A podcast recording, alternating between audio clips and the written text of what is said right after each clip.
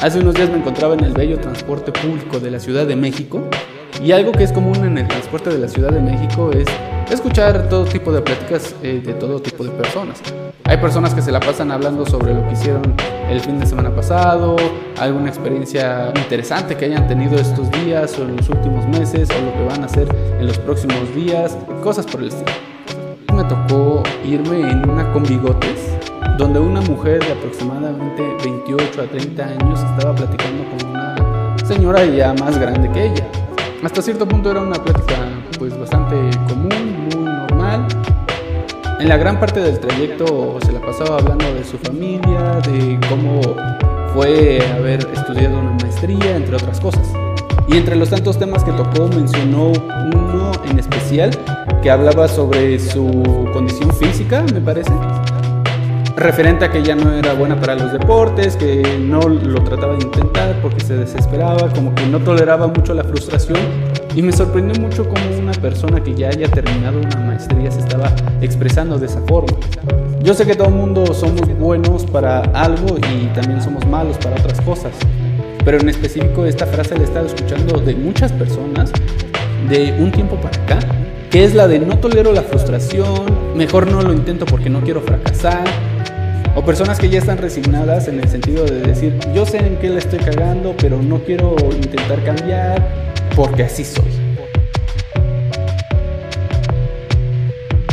Hay muchas personas que prefieren evitar ciertas actividades para no fracasar, porque no toleran el equivocarse.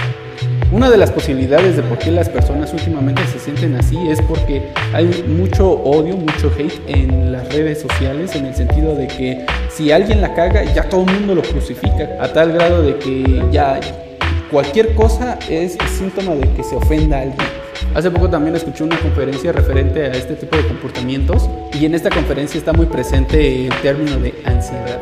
Porque últimamente ya a todas las personas que están en contacto con las redes sociales presentan algún tipo de ansiedad o depresión y esto es debido a que constantemente están siendo bombardeados por todo tipo de información en todos los tipos de medios posibles, desde noticias amarillistas, pasando por noticias o videos de personas que aparentemente están avanzando en la vida, hasta una cantidad de odio desmedido en las redes sociales de debates sin fundamentos o sin un trasfondo, de puras personas que se escudan a través del anonimato para hacerle daño a las demás personas.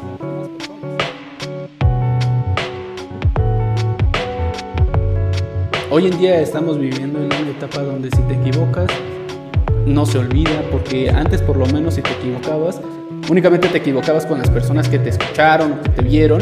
Ahorita un error se sube a la red y se empieza a distribuir como si fuera que. Es por eso que muchas personas le tienen miedo a, a opinar de ciertos temas o hablar de ciertos temas o hacer ciertas actividades o comenzar con un proyecto porque saben que van a ser criticados, muchas veces van a ser mal interpretados e inclusive esto nos lleva a, a temas como sentimientos de inferioridad. ¿Crees que lo que puedas llegar a lograr no es suficiente para complacer a la gran mayoría?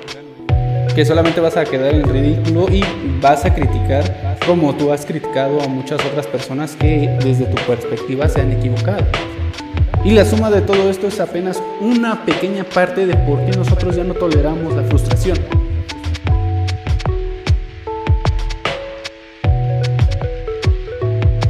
Otra de las cosas que tiene que ver es que gracias a la llegada de Internet nos encontramos en un ciclo de inmediatez.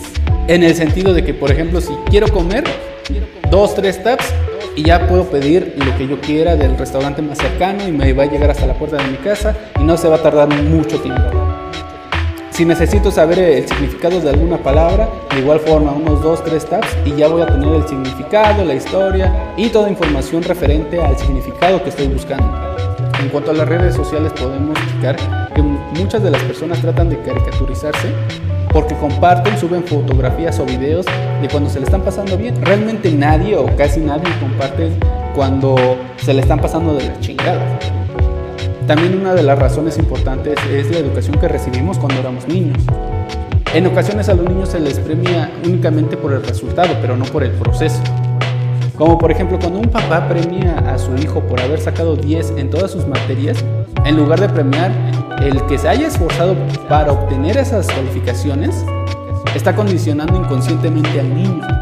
El niño consciente o inconscientemente va a pensar, a ver, si me están premiando por sacar 10 en todas mis materias, voy a buscar la forma, no importa qué, para sacar 10, ya sea comprando a mis profesores, robando las respuestas de un examen, haciendo trampa, modificando la lista del profesor, mintiendo, engañando, ultrajando, estafando.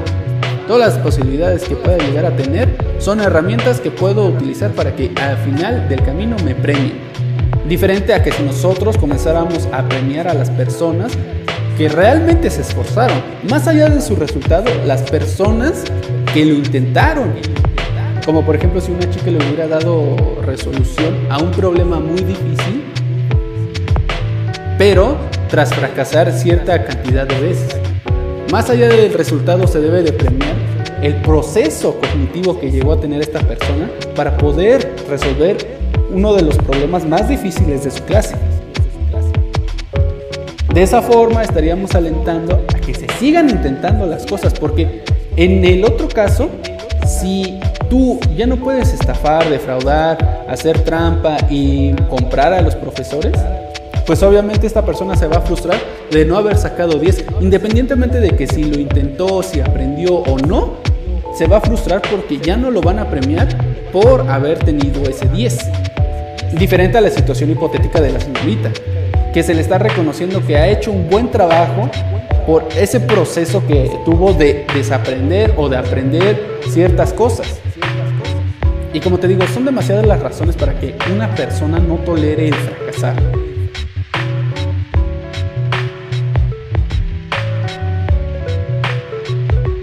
Otra de las razones serían los malos consejos que te pueden llegar a brindar las personas con las que convives.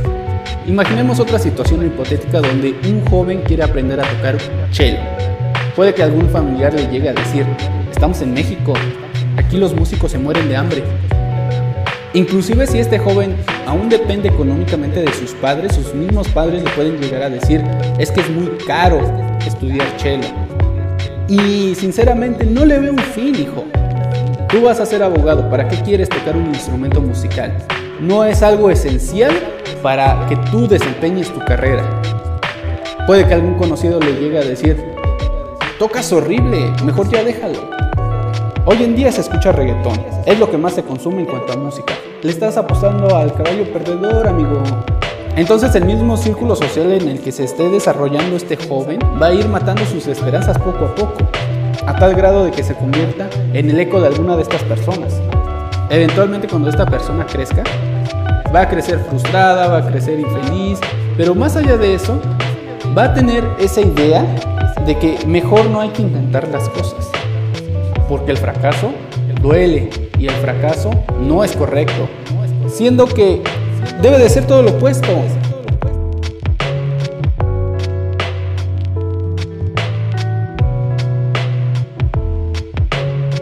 Yo creo que hoy en día se tiene que normalizar el fracasar, porque fracasar es súper común, es súper necesario.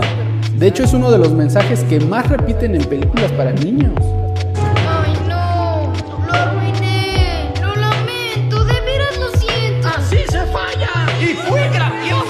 excepcional. Extraordinario.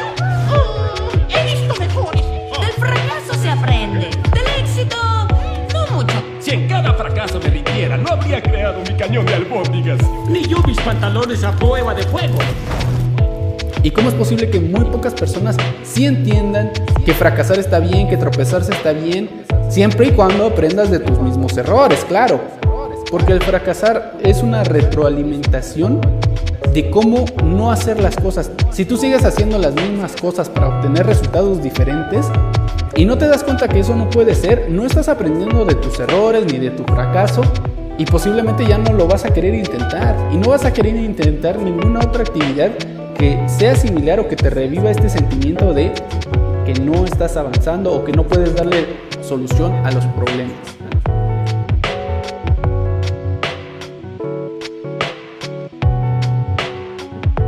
llegué a conocer a otra persona que en su trabajo ganaba relativamente bien.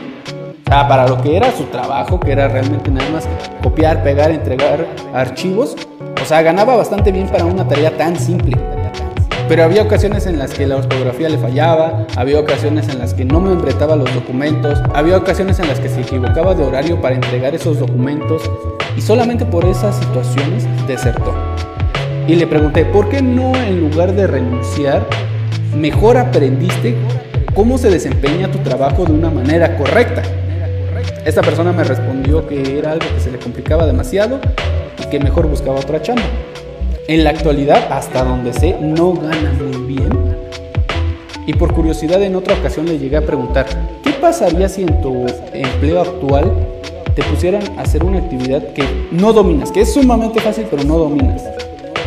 Y recibí prácticamente la misma respuesta, renunciar y buscar otro trabajo. A mí se me hace extraordinario que muchas personas prefieran eh, renunciar antes de afrontar los problemas y tratar de darles una solución. Siento que hay que normalizar el equivocarse, no hay que crucificar, tampoco hay que glorificar personas que se equivoquen, simplemente hay que aprender a normalizarlo y hay que lidiar con la frustración.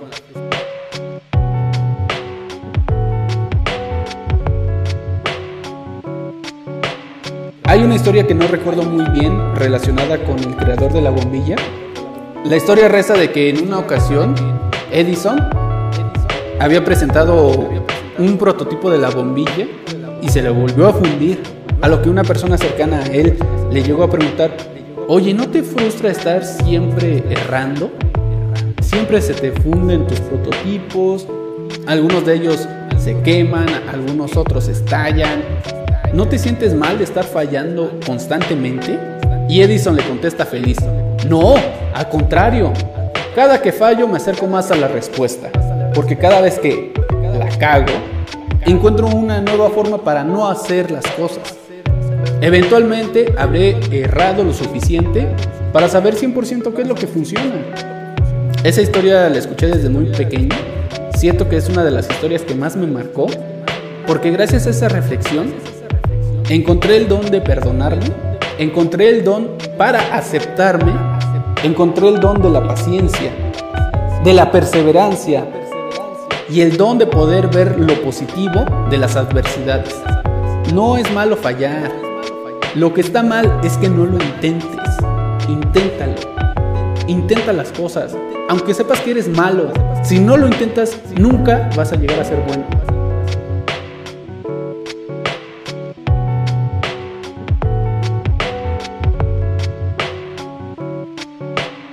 Ábrete a cagarla pero siempre y cuando te retroalimentes de tus errores. Porque si nada más estás fallando por fallar, la estás cagando mal. No le temas a ser cancelado, no le temas a ser funado, no le temas a la crítica, no le temas al qué dirán. Quítate ese puto sentimiento de inferioridad, porque si muchas personas lo pueden hacer, tú también lo puedes lograr. Así que acuérdate y siempre ten presente esto. No está mal fallar, lo que está mal es que no lo intentes.